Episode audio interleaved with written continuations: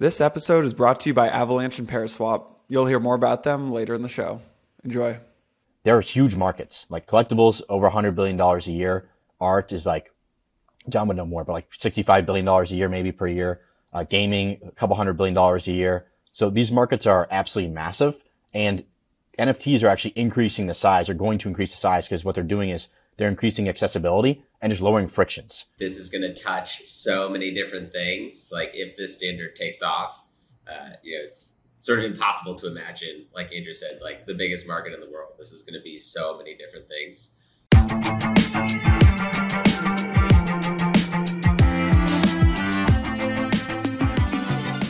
All right, everyone. Really interesting episode coming up. We got Santiago, per usual, as the co-host. We're also joined by Andrew Steinwold, the co-founder, or I, I guess just the founder, the uh, the CEO, founder uh, of Sfermion, a 100 million dollar venture fund. Uh, I'd probably bucket it as one of the first, or if not the first, like real just uh, NFT metaverse fund. Pretty big names invested: Alan Howard, Chris Dixon, Marc Andreessen, Cameron Tyler Winklevoss uh, DCG, Animoca Brands. You might have heard of a couple of them. Uh, also, we've got uh, John Crain, co-founder of Super Rare, uh, just a all around really great human, but also uh, Super Rare is a marketplace for buying and selling uh, NFTs, digital art on the I think mainly on the Ethereum blockchain right now, John. We can talk about that. I might be wrong. Um, I think it also functions as a social network for artists, collectors. It's got like uh, featured profiles and activity feed. So, anyways, guys, Andrew, John, welcome to the show. Thank you so much for, for having me. I re- really appreciate it. Yeah, thanks for having me on. Excited for the conversation. Of course. Uh, Andrew, I actually just want to pick on you for a second. I want to rewind the clock. Uh, you go on Bankless during the DeFi summer. This is like August or September of 2020. NFT volumes are like a million, two million bucks a month. You said, I know, guys, I know DeFi is big. I know DeFi is big right now, but NFTs are going to be even larger. I remember listening to that episode like a year and a half ago and being like, this guy's a complete lunatic. Uh, I obviously had known you for since since the last cycle, but I was like, I don't know what this guy's seeing in these NFTs. Uh, today, NFT volumes per month are like a billion and uh, like 1.5 billion, right? It's like a 1,000x increase since you went on Bankless and said this. What gave you that conviction uh, in NFTs way back when? Yeah, so I originally, you know, way back when got, got involved in Bitcoin in 2013, and I've just been interested in crypto since that period, and trying different startups in, in blockchain and trying different things out. Launched a crypto fund in 2017, and was realizing, okay, so eh, it was was kind of thinking that this is all headed somewhere. And originally I thought, okay, we're going to transform, you know, the US dollar, the currency. We're going to transform the financial system. That was kind of my worldview. But then when I went to NFT NYC in February of 2019, I met with one, one individual. His name is Jin. Uh, that like he, he goes by Jin. I don't even know his real name. And he, I sat down with him for like four and a half hours at this conference and we talked just about the metaverse and NFTs and blockchain how all of this is connected and, and how you know, the metaverse is now emerging because NFTs are, are, are now, now a thing. And NFTs just enable digital ownership. And so, and you really need digital ownership for a metaverse to emerge. You can't have a metaverse that's like centralized or controlled by one entity like Facebook or, or some, something like that. And so when that clicked in my brain, I was like, oh my gosh, like he's 100% correct. This is going to, this is going to happen no matter what. And then when I went home from the conference and I, I was like Googling like stats about, okay, what, what societal trends are happening? What technological trends are happening? that's actually going to bring this metaverse to fruition. Because back then, like I, I, didn't even really know what like metaverse was really, and I, I, started diving deep and looking at screen time. Like screen time all around all around the world is on the up and up. Started looking at gaming trends. Like gaming is becoming normal. People are, you know, the creator economy. People are earning money from streaming, from these kind of digitally native activities, and I, I kind of realized, okay, wow, NFTs are the missing piece, and this market will be huge because it is so uh, approachable comparative to crypto or DeFi. Like DeFi and crypto, they're, they're amazing. They're, they're huge. They're so important, but really it speaks to people that are into, interested in finance. And NFTs, on the other hand, it's arts, which speaks to a huge amount of people. It's gaming, which speaks to a huge amount. It's, it's collectibles, which speaks to a huge amount. And all these different markets, these submarkets, they all touch upon like human, the, the, the human factor, which is like people are born to collect. People are born to signal status. People are born to feel a part of a community and so all these things were, were you know, you t- tie that, that, those factors into the societal trends. I was like, oh my gosh, without a doubt, this is going to be the world's biggest market because anyone anywhere in the world with the internet can suddenly create NFTs, right? And I was just, just thinking, you know, c- connecting all the dots and realizing, okay, this is going to be huge. That's why we set up Sfermion, or I set up in September 2019. And, uh, uh, yeah, so, you know, it was for, for the first two years, I was like, okay, people are, cause I was pitching, you know, to, to raise capital and people were not really digging it. And I was thinking, okay, maybe I'm, maybe I'm dumb. Maybe this is not like kind of going to be a big thing, but, uh, luckily, you know, people kind of discovered NFTs in a big way this year you were pitching capital for in 2019, maybe early 2020. John, I you know I remember like Super Rare launching. I think you guys uh, founded founded it in 2017. It launches in 2018. Hate to break it to you, but like crypto kitties had basically clogged the entire Ethereum blockchain, and NFTs were entirely dead then. So I'm assuming it wasn't like the biggest launch in 2018 and 2019, and you were kind of debating whether or not this was real or or am I wrong? Like did you just have the conviction similar to Andrew that this was going to be the biggest market in the world? Uh I don't know if I had I had similar conviction. I wasn't sure about the timing exactly, but um yeah, when I you know had been in the crypto space for a little while, I was working with uh ConsenSys um you know, so on Ethereum projects saw what had happened with ERC20 as like you know a super simple standard, right? It's like I don't know, sixty lines of code or whatever, um, and just thinking about the powerful impact that had. And so when I saw the work that was happening with the NFT standard, you know, shout out to the Dapper Labs team for putting that together. But like the the gears just started turning. I was like, basically everything on the internet has a unique ID, and we're building a standard for things that have unique IDs. So I think you know this is going to touch so many different things. Like if this standard takes off, uh, you know, it's sort of impossible to imagine. Like Andrew said, like the biggest market in the world. This is going to be so many different things. Um, and so I was like, I have to work on NFTs. Like this is, you know, as far as like asymmetric bet asymmetric bets go, like worst case scenario, I learned some things, launched some projects, nobody uses them. Uh, best case scenario, it's the biggest market in the world. So um, yeah, we launched. It was uh, a lackluster launch to say the least. You know, there's uh, the guy was sort of trying to raise money on and off for like two and a half years approximately. Um, but you could tell as soon as it did launch that there were like it was there were immediately people using it right there were like people the people who got it got it and understood what was happening and so you know many ups and downs wondering like what am i doing with my with my life? My wife is like are you ever going to get a real job? Like what's going on? You're just you know trading jpegs. Um, but yeah it's you could tell. It was just like the you know the flywheel was starting to move um, early on.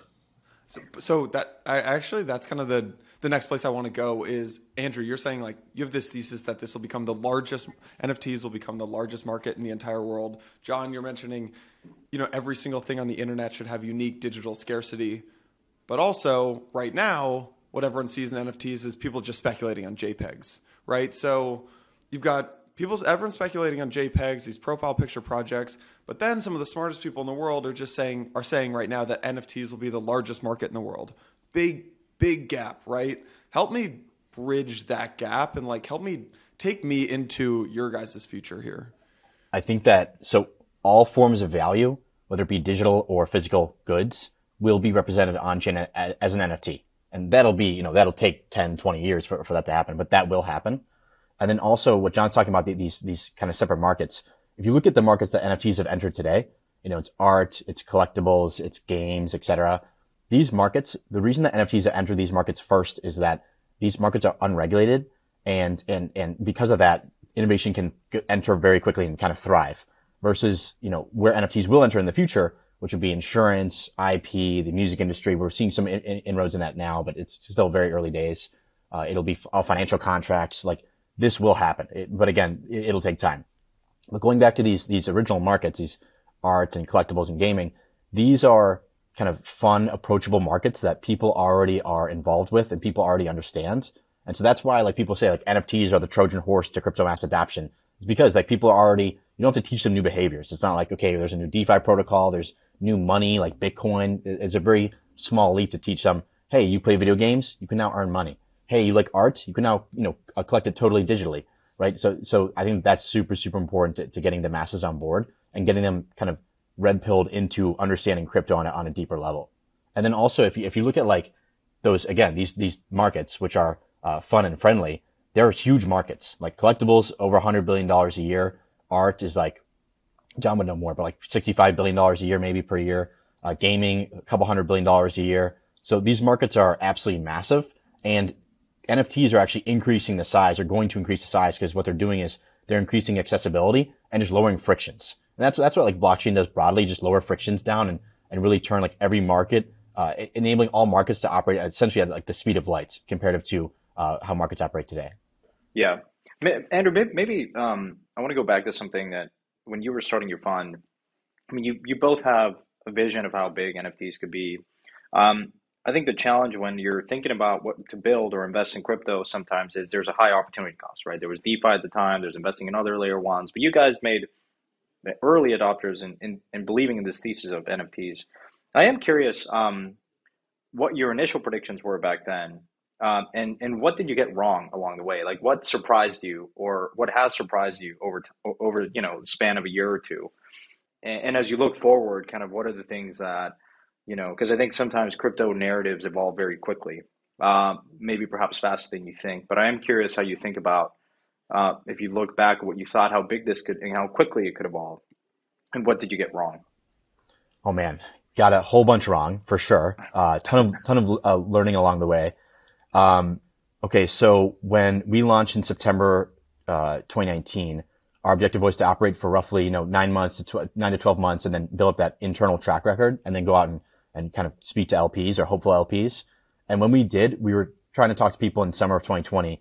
And these are like big crypto guys, right? These are people that have been in crypto for years. And I thought they would be, oh my gosh, of course, like this makes immediate sense. I, I, I want to be involved, right? It was not like that at all, right? It, it, was, it was a huge grind. People were, you know, I had people straight up say, this is the stupidest thing like I've ever heard. They're like, wait a second, you're launching a fund that's going to buy crypto kitties? And I was like, well, not exactly crypto kitties, but like kind of like crypto kitties. And so, so that was a really tough pitch. It wasn't until the, the DeFi hype faded in, in, uh, uh, fall of 2020. It was really September 2020. That's when everything, that's like a, a, a, switch was flicked and everyone suddenly wanted to talk to me, which was like crazy because i I felt like a, you know, the ugly stepchild for, for like a, a while. And then everyone wanted to learn about NFTs because, because the DeFi gains that were, were being had were kind of diminishing. And then September 2020, that's when it flicked and, and everything kind of changed. But so, uh, what did I learn along the way? Um, 20, 2021, I had no idea that NFTs were going to take off this soon in the way that they did. I thought honestly it would take longer and I thought it would be more of a gradual increase versus just kind of this parabolic uh, adoption. And then even though like in reality, there's what only like five, four million users total, maybe like probably less than that. So it's still, you know, it seems parabolic because we were, you know, back, back when John was involved. I mean, John's super OG, so he knows this way more than me, but I remember going on Discord to like every Discord there was and just like knowing most people. Like you would just kind of know people. There's like 20,000 people, 30,000 people in the whole NFT community. And, uh, and yeah, so I got wrong the, the adoption. I got wrong people's, um, I thought people would be very open, especially crypto people, crypto OGs to NFTs. Uh, that was incorrect. It really took the, the, the, zeitgeist or the narrative shift in order for people to really, uh, be attracted to that. And also I got art wrong. Like I, I, I remember talking to John and, uh, it was, I think late summer of 2020 and, and talking about super rare and I was thinking, oh, because I, I, I, don't know anything about art. I got into art because of NFTs. I, I never was into physical art. And John was telling me all about super rare. And I was just like, dude, I don't even know. Like, why do people want art? Right. So, uh, I got that wrong. People love NFT art and, and will continue to do so in a major, major way. Gaming. I, I was not sure that gaming was going to be big. My, air, my area of focus and originally was virtual worlds. My, my thought process was, oh, metaverse, that means virtual worlds, right? And so it was a very narrow focus. But what I didn't realize is that no, this is all kind of building towards a metaverse. And really what a metaverse means is that you just need ownership in, in, in the digital world. That, that's like the, that, that is like the base, uh, requirement. But, but in terms of like, okay, virtual world, you have a character running around and you're buying and selling goods or whatever. Sure, that's like part of the metaverse, but that is not the metaverse, like how my narrow focus was originally. Yeah, I experienced basically the same thing. And that like, I thought a lot of people were gonna like get it right away and be like, oh yeah, this is cool. Like CryptoKitties were cool. Like you know, I think everyone thought they were cool. And I was like, yeah, it's gonna be art. Like everyone's gonna get it. It'll be super cool. And talked to a lot of people who are just like, I don't know, man. Like, you should probably like pivot and like, have you thought about like, you know, NFTs for insurance? And I was like, you know, you're just kind of like sitting around like, nobody gets it. Like, am I just crazy? Like, I, um, so yeah, it was a pretty incredible how fast it, it, it flipped. Um, it also very surprised. You know, it's like, yeah, Yeah. I, f- I f- I feel like uh, Cheeze Wizards. Cheeze Wizards were not the best for uh, the NFT branding. no, Don't it did Don't not remind help me, uh, fundraise. Yeah, I, I am curious. Uh, what what did you guys think really sparked, the, detonated this parabolic rise in interest in NFT? Was it COVID? Was it people just sitting around at home and you know have nothing else to do, and, and, and they they gravitate towards the digital world? And uh, what was different in, in last year, where you really started to see Axie take off and and OpenSea volume take off? And why didn't why didn't it happen earlier? Yeah, I mean, I think it was a bunch of different things. Like COVID definitely played a part in it, right? We're just like sitting around a lot more. Um, and I think what really catalyzed was like COVID kind of helped people see that NFTs was a lot more than just, you know, crypto kitties. It was like, you know, people like Andrew had like been around for a long time. You know, the, like these are real communities, right? That's like, you know, people, it's like, sort of absurd in Web3 to talk about. It's like community everything.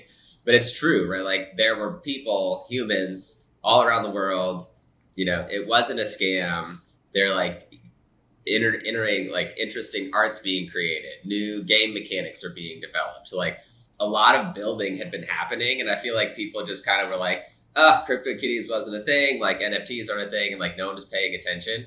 And then people kind of like started peeling back the layers and were like, "Oh my god!" Like there's actually you know innovate like interesting stuff is happening here and so i think there was just like a lot for people to sink their teeth into and so that was kind of like you know what kind of kicked it off Empire is proud to be supported by Avalanche. There is a layer one war heating up in crypto, and Avalanche is at the center of it. Avalanche is one of the fastest smart contract platforms in the industry. I've been looking into the ecosystem recently and am honestly amazed by how fast it's growing. Here are three reasons why I'm so intrigued by Avalanche. Number one, Curve and Aave, two of the biggest DeFi protocols, are in testing right now for Avalanche integrations. Number two, new projects. These are not just NFT clones, AMM knockoffs, and lending protocols. These are new projects, NFT projects, play to earn games. Really, really interesting stuff happening in the Avalanche ecosystem. And number three,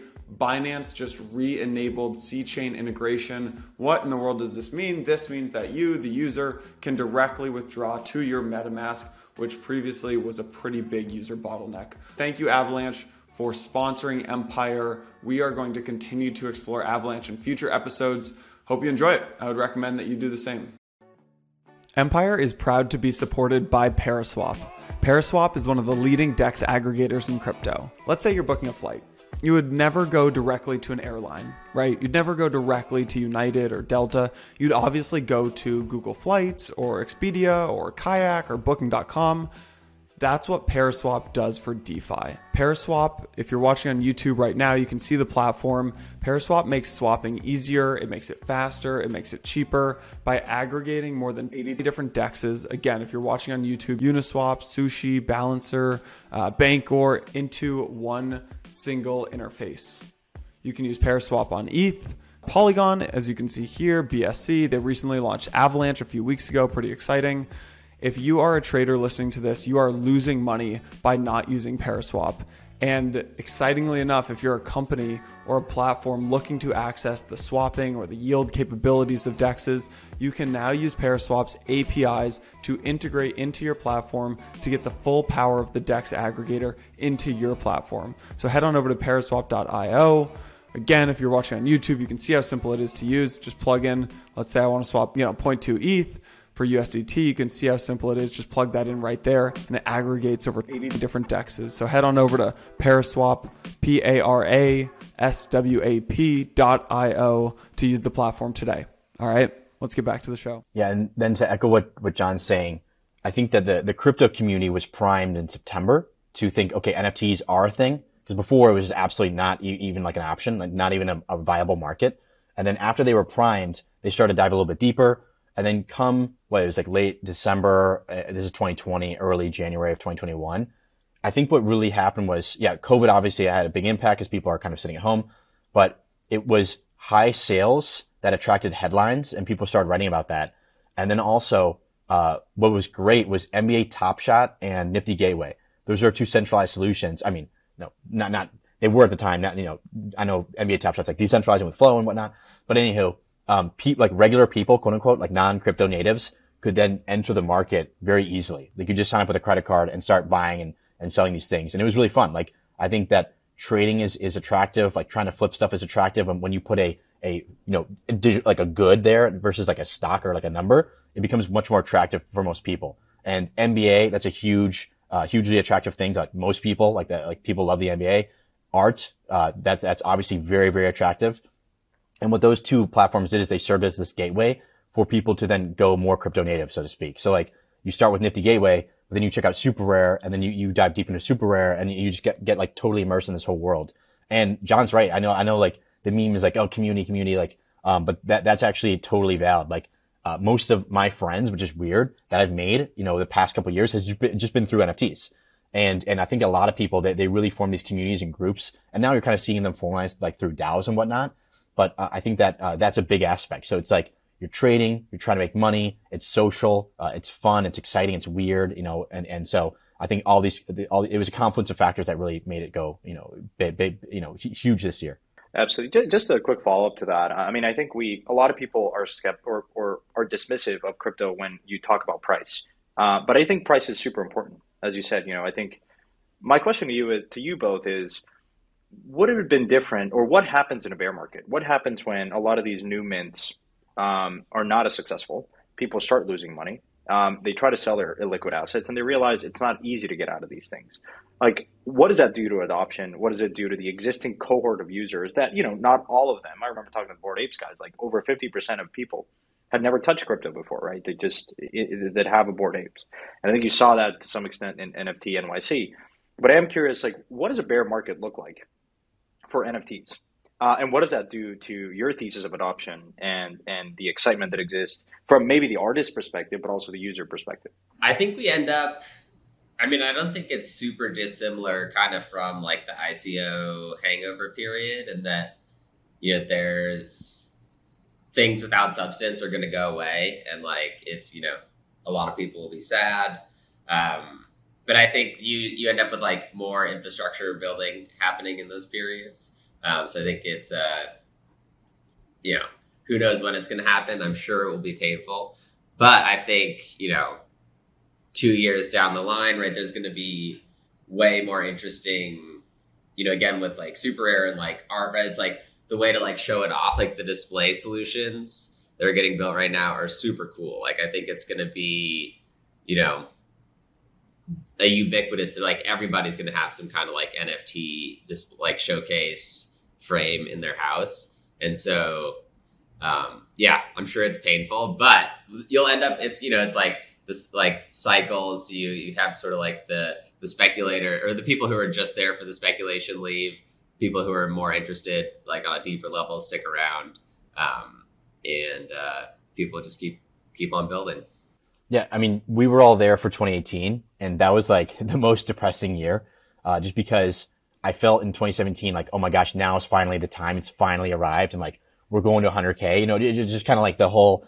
And then 2018 happens, and like you go to work every day, and you're just like depressed, and you're like, oh my god, like just more bad news, more bad news. The price is not moving, and then it takes so long that even when good news happens, the price doesn't move, and you're like, oh my god, like you know, this is never going back up, like it's all over. But uh, I mean, you you think those things in the back of your mind. Obviously, you're you're still very long term bullish, but you're like, oh my gosh. Mm-hmm. So, um, what happened in 2017 was that people were able to realize, wait a second, we could just have a white paper or like, I mean, it started off as like technical papers and then it moved into like marketing papers and then like a, a one pager and you could, you know, launch an ICO and make money.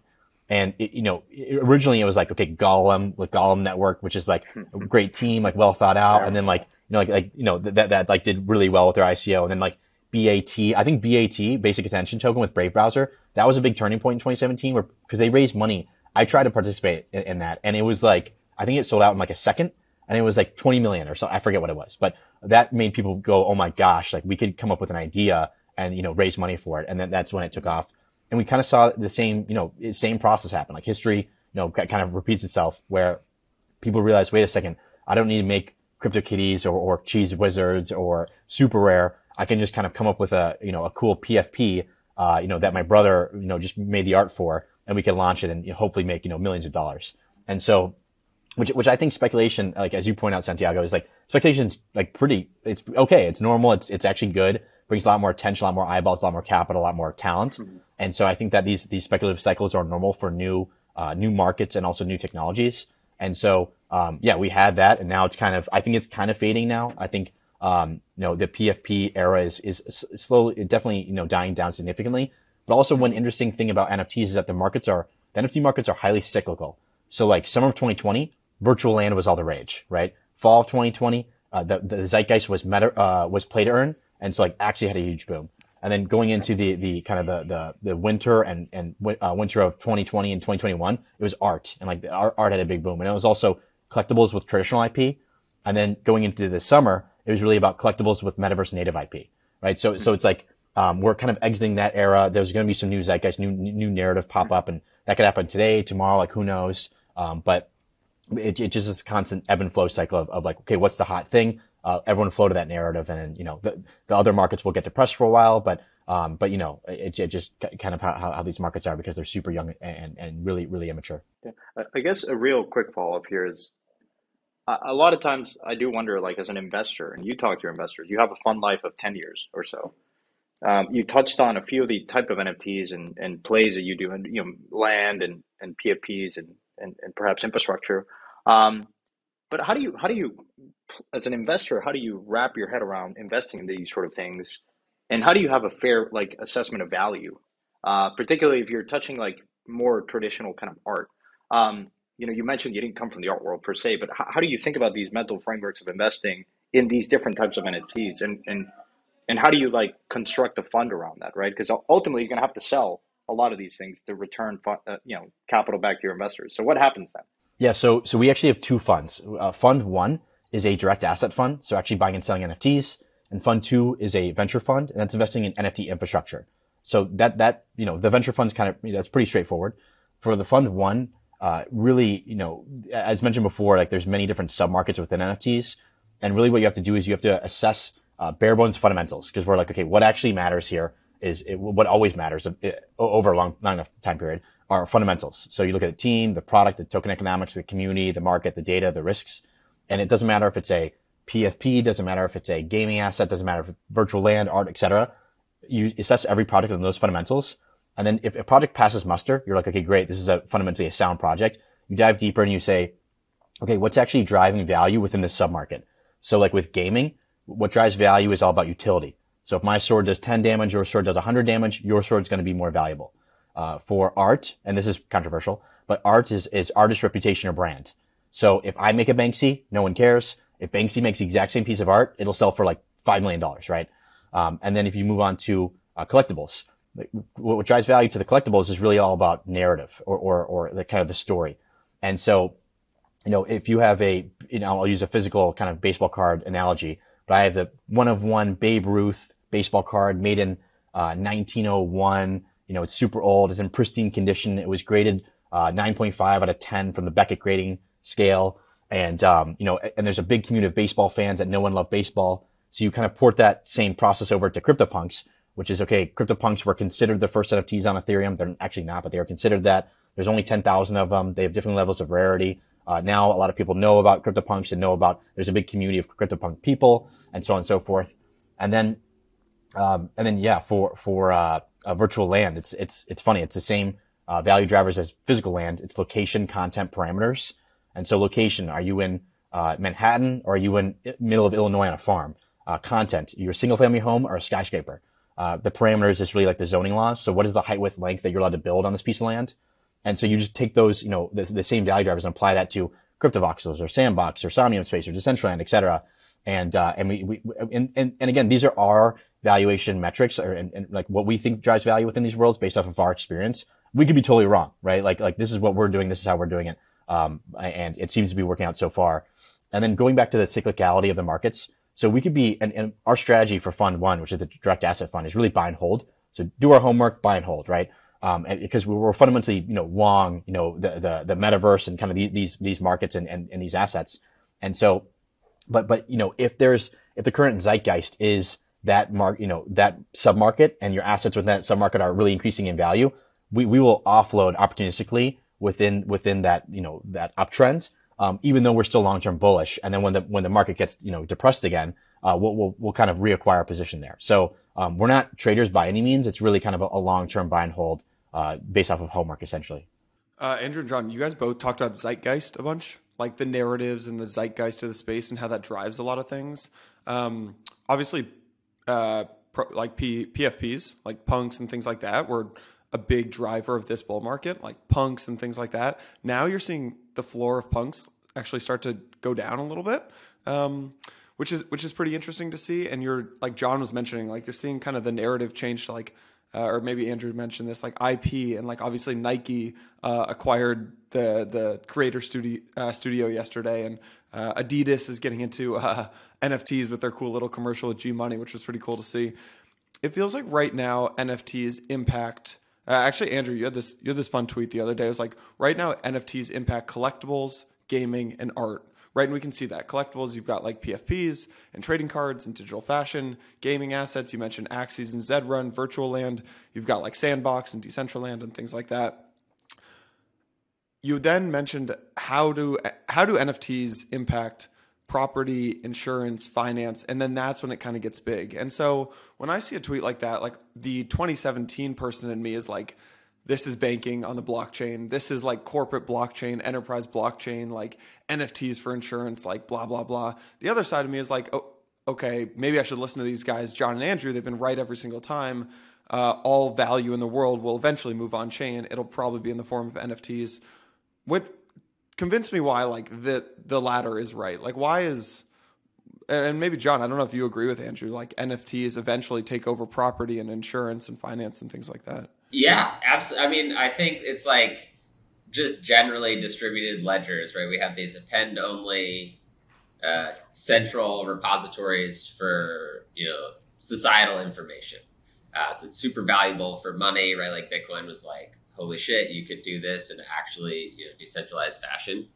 And there's just so many other areas where there's no like the information is still horrible, right? It's like you know if you think about like, um, you know, for example, I think real estate in the United States is a pretty close example where there's like there's a functioning you know registry of information that's public. So you have like Redfin Zillow, they're showing you the exact same information, uh, but it, you know, it looks a little different. Where if you go like globally, real estate markets, like it's not at all like that. And so I think if you just think about like, oh, having a central repository, it's append only. You know, there's rules and permissioning for who can update, you know, different uh, bits of information.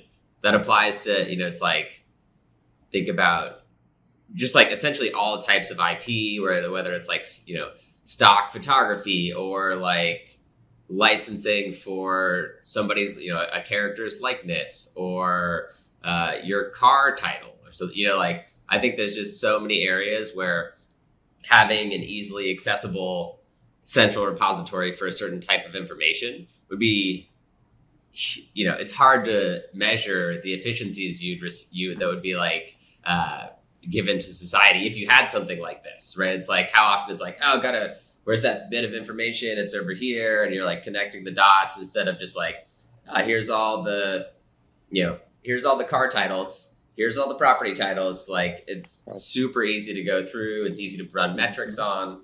Um, I think, yeah, there's just no way that it, you know, it doesn't happen. So you're, you're essentially talking about it's like it, it's almost like abstract. The, get the word NFTs out of there. Get the word crypto out of there. It's like let's just talk about using the same database and like the basically the base layer of data should be the same. And and you can apply that to gaming as well, right? You have Halo uh, for the like I don't know. You have Halo and Call of Duty. Right now they're built on two different databases. If they're basically built on the exact same data layer, there's obviously all these efficiencies that happen between games, right? Like I was a big Halo player. You can go pick up the different skulls and improve your like uh, your gear and shit like that. And then you could eventually maybe you could move the gear over from Halo into Call of Duty if they're built on the same data layer. And you're and when you apply this to finance, you're saying if you apply it to real estate and insurance uh, and financial markets, if it's all running on the exact same data, data layer, you have those same efficiencies. Is that am I getting the narrative and the thesis right a little bit? I think so. Okay. John's absolutely like correct. If you just, if, you know, if you use a uh, open database uh, that people, you know, can't really go in and change, that there's just massive efficiency gains you get from from that, and it goes from like, you know, in the IP world, the property, the property title world, and kind of these financial contracts. Th- that's something that we need to have. Like, we need more transparency. We need more, um, kind of, uh, I guess, security there. And then with the NFT world currently, uh, those are, it's like kind of nice to have. Like gamers are still gaming without NFTs. You can still have art without NFTs, et cetera, et cetera. But the fact that like, if we're already living a lot of our life uh, uh digitally, meaning that we're spending a lot of our time on our TVs, our phones, computers, and whatnot, then it makes sense that if, if we're going to buy digital goods, it makes sense that we truly own them. Like, so, so you can go on Fortnite right now and buy skins and whatnot, and, and you don't actually truly own them. But, you know, it's kind of like, I, I liken it to like, you know, a communist system versus a capitalistic system where like, sure, you could like move to Soviet Russia and like try to start a life there and like try to acquire wealth and whatnot, but like it's not really going to work. You're not really allowed to like own anything and, and do that. And you see like most people in Soviet Russia, they're trying to jump over the Berlin Wall and like enter the capitalistic, you know, West, right? And so I just, I just see the same process now. It's like, well, um, for those heavy duty use cases that, that we mentioned before, IP, uh, property titles, etc., blockchain's like needed. But for the NFT ecosystem, it's like, it's not needed. Like you could live in this communist world like we have been doing it. But now that we know that, oh my gosh, there's a Berlin Wall and you can jump over it, like the guards are gone.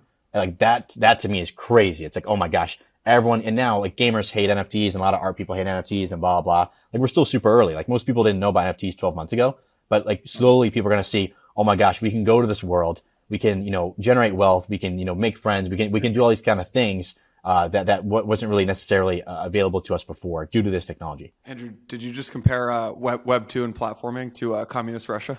Hundred percent, hundred percent. Um, Quoted the episode. The, the, yeah. I, I, guess Facebook uh, that makes Facebook the, the, the Soviet Union. Um, I am curious. Um, you talk about IP. There there has been this recent controversy around Punks, Larva Labs owning the IP for Punks and, and, and there was a very um, big punk collector, I think it was 4156, that decided to offload a lot of his punk collection. So I, I think it's just topical to understand, like, from an artist perspective, from a project perspective, how do you, what is this, like, IP battle, like, versus Creative Commons and allowing, you know, the community to build on top of that? And how do you, how much of an issue do you think that is? And, and how do you think that gets resolved? Like, what is the, what does the future of NFTs look like? Is everything just going to move to Creative Commons and and you know let people build on top of that, or are or, or what does IP mean for an artist for a company like you know? Um, I am curious to get your your takes there. Yeah, it's really interesting. We it was actually super hard when we first launched. Uh, we had a horrible terms of service that like you know it was like me and my co-founder Jonathan had like written together, so it was you know terrible. And then we went out and tried to find you know legal counsel to help us you know we are like okay it's been a couple months like this is awful we need to fix it.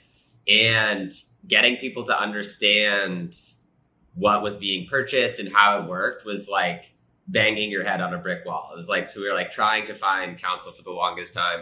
Um, and eventually uh, we found a lawyer who's now he's on our team uh, his name's Emilio and he like understood IP and understood how blockchains work. And he's like, oh, yeah, I can help you write this. And so it's like, I think we have an extremely simple, straightforward terms of service that explains like how it works. And I think, you know, debating should it be open or should it be closed, I think is, you know, it's like a more philosophical question. But I think what will eventually happen is we'll kind of like coalesce around almost like very simple building blocks. So it's super easy to understand like what are the rights immediately like it's just going to be sort of like attributes that you could see. You know this is like a collectible license um you know, it's like so i think you end up with almost like you know the like the money legos for defi it'll be like ip legos where you can kind of like plug and play. Yeah some are mutually exclusive obviously but you can like build sort of like an ip licensing profile for any asset like immediately and understand like how it works um, so I think right now we're seeing you know people with different opinions about like sort of like how should um, you know creatives be like remunerated for like the things they're making. I think yeah, that's up to them, right? It's like if people want to keep their IP, they should. Uh, if you want to build an open system, um, I you know I think there's a lot of reasons why that's a great idea. Uh, but it, you know, it's ultimately it should be there should just be optionality and it should be really simple. Whereas like right now, all of this is in super dense legalese. No one actually knows what the fuck they're buying. Um, and so we're seeing people like all of a sudden wake up and be like, oh, I thought this was different. Like it's not what I thought it was. So that's I'm offended now. Um, I think uh, we'll get to a place where it's going to be super exciting. It'll be very easy to see. You'll see people sort of like aggregate to what you know what aligns with their personal philosophies around it. John, when you think about like um when you think about Lego blocks, like the first thing that comes to, to mind for me is DeFi actually. So you take like a um uh, like a trading protocol and you mash it together with a lending protocol and, and you get some cool DeFi stuff. Uh, this concept of IP Lego blocks is really interesting and I see how it happens, but like what does that actually unlock? And like what does what does that enable and like what does the world look like or the media space look like or the art world look like with these IP Lego blocks that doesn't currently exist today? In the same way that with DeFi, like when you put these Lego blocks together, you can get things like Compound and Aave and Balancer and stuff like that. Yeah, I think I mean the first thing, even like with you know Super Rare is like we had this very simple like royalties Lego block that's built in to the marketplace layer, but it was like you were like, oh, let's try it, and like it worked really well. I think we'll start to see, you know, people building out these systems where you do have really interesting kind of like real time payments for creators, right? Like where you don't even have to actually know what's being done on the other end. Like someone's building, you know, a castle with Legos and like somehow some NFT that you created is tied in there and you're getting like value accrual back to yourself as the original creator. I think we'll see like again, you know, like sort of like the web two, like if you think about like Spotify, how horrible it is for people to get, you know, payments for like royalties. I think we'll see way more interesting kind of like streaming real time payments. Um, and I think what's interesting too is like it the whole system doesn't necessarily have to be permissionless. Like I think it'll be a blended sort of legal, like old world legal with like sort of like Ethereum style smart contract infrastructure. And like most people do want to obey the law. Like if you have, if it's really easy for me to send you a royalty payment for the stock photo I used or whatever, like I probably will. I want my books to be, you know, legally in order. And so I think we're just going to see a sort of like increased velocity of this type of commerce happening. And I think that sort of like benefits everybody involved. You guys are you guys keep talking about like bringing value, like more basically stacking value on top of NFTs. Like you're stacking IP, you're stacking maybe the ability to earn yield from your from your NFTs. Does this decrease the does this decrease the value of just the PFPs that basically don't have functionality? Like does basically stacking value on all of these NFTs over here decrease the uh, the value of the non-functional NFTs? Well, I think PFPs do sort of like the value in the PFP is that you get to, you know, show you have off. it as your, you get to show it off.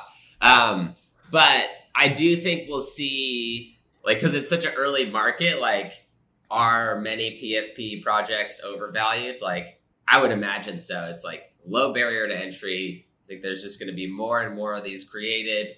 So, you know, justifying, uh, you know, $100,000 for a profile picture uh, you know, maybe has diminishing returns over time.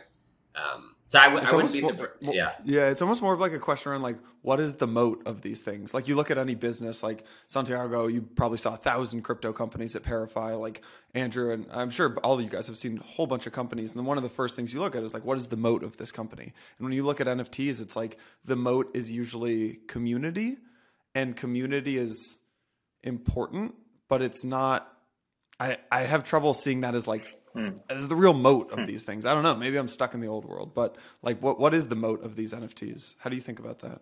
Yeah. So okay. So like broadly, and we're talking about NFT assets. So broadly, there's two buckets of NFTs right now, and like this will bifurcate into many different types in the future. But there's functional and non-functional. So non-functional, it's like art and collectibles. It's like what you see is what you get. They don't really do anything. Uh, you know, art is meant to enjoy and view and collectibles are meant to show off and, and kind of, you know, kind of socialize with, with other collectors and whatnot. Functional is more on the, uh, potential for future yield generation in some sense.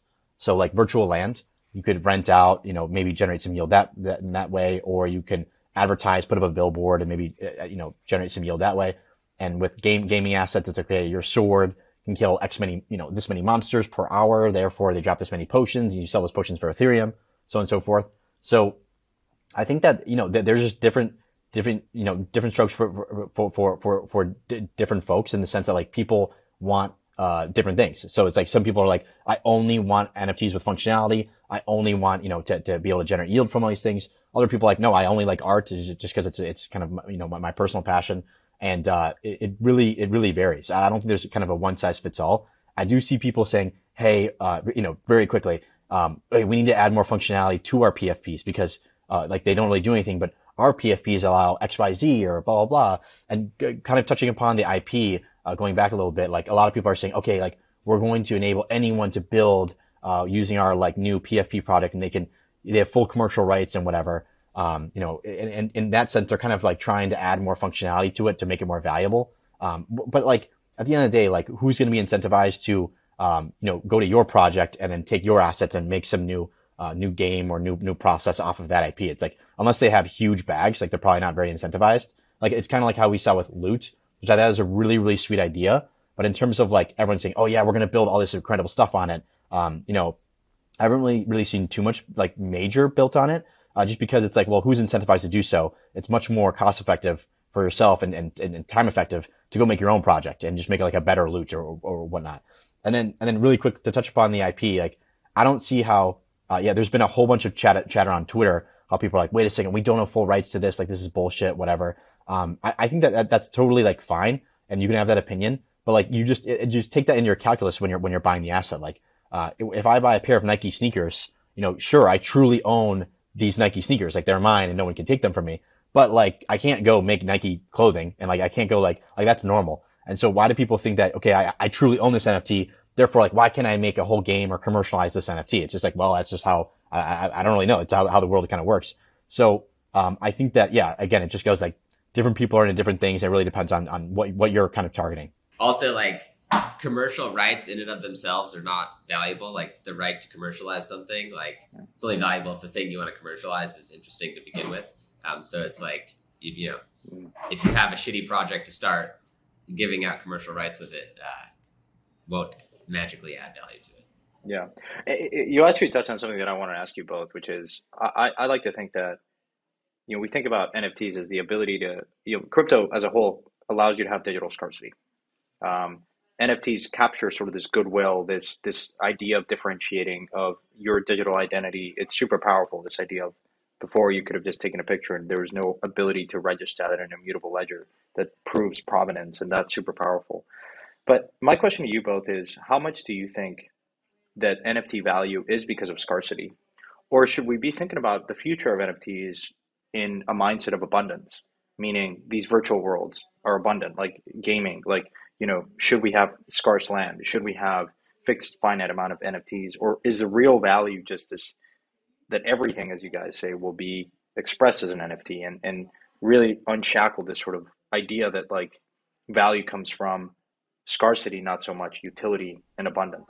That's a, that's a really good question. It's it's super yeah, it, it's it's it depends. It, it, you know, to answer your question, it depends because there's so many different sub markets, and so for some people, they, they want you know, it really it, it really depends on the asset that that it, it's scarce.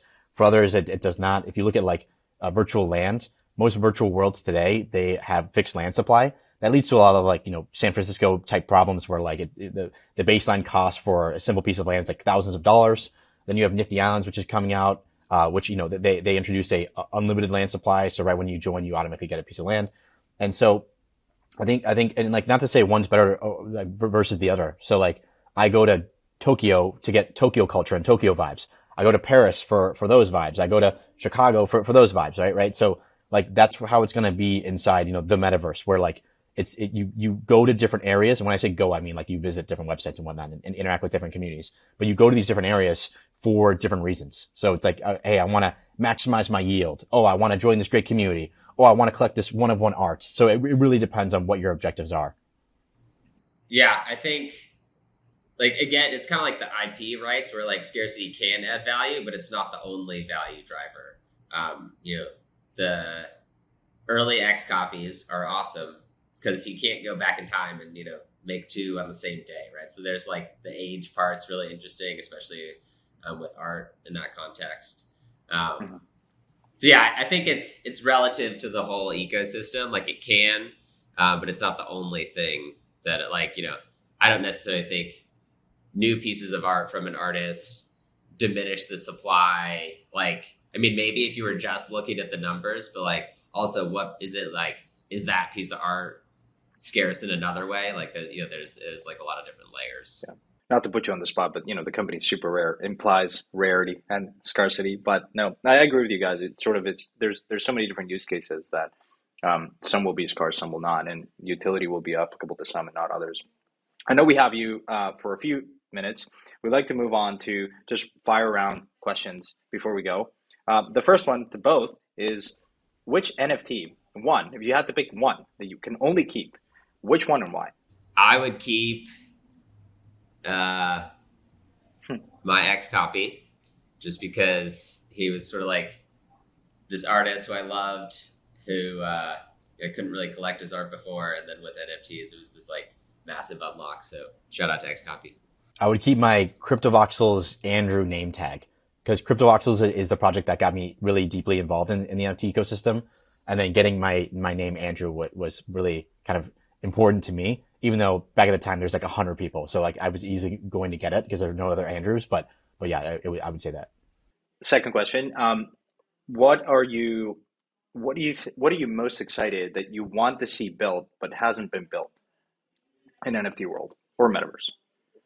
I want really good. I think soon we'll have good display solutions, like really cool NFT frames. Uh, but we're we're not quite there yet. So the moment I can seamlessly show off my huge collection, it's gonna be awesome.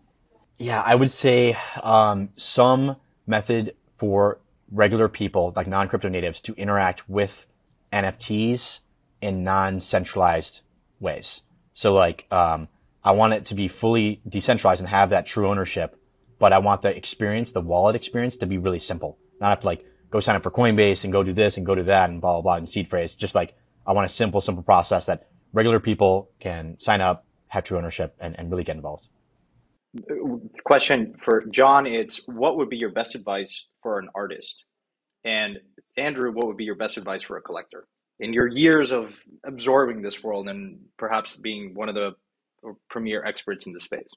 Yeah, for the artist, I would say, um, and Coldie famously tells a lot of people there, you know, he used to preach the gospel in Discord, but like, you should be making art for the sake of making the art. Like, if you're like, come into the space with that mindset, like, don't worry about how many pieces you're selling. Like, just make cool art, make friends, and actually join the community.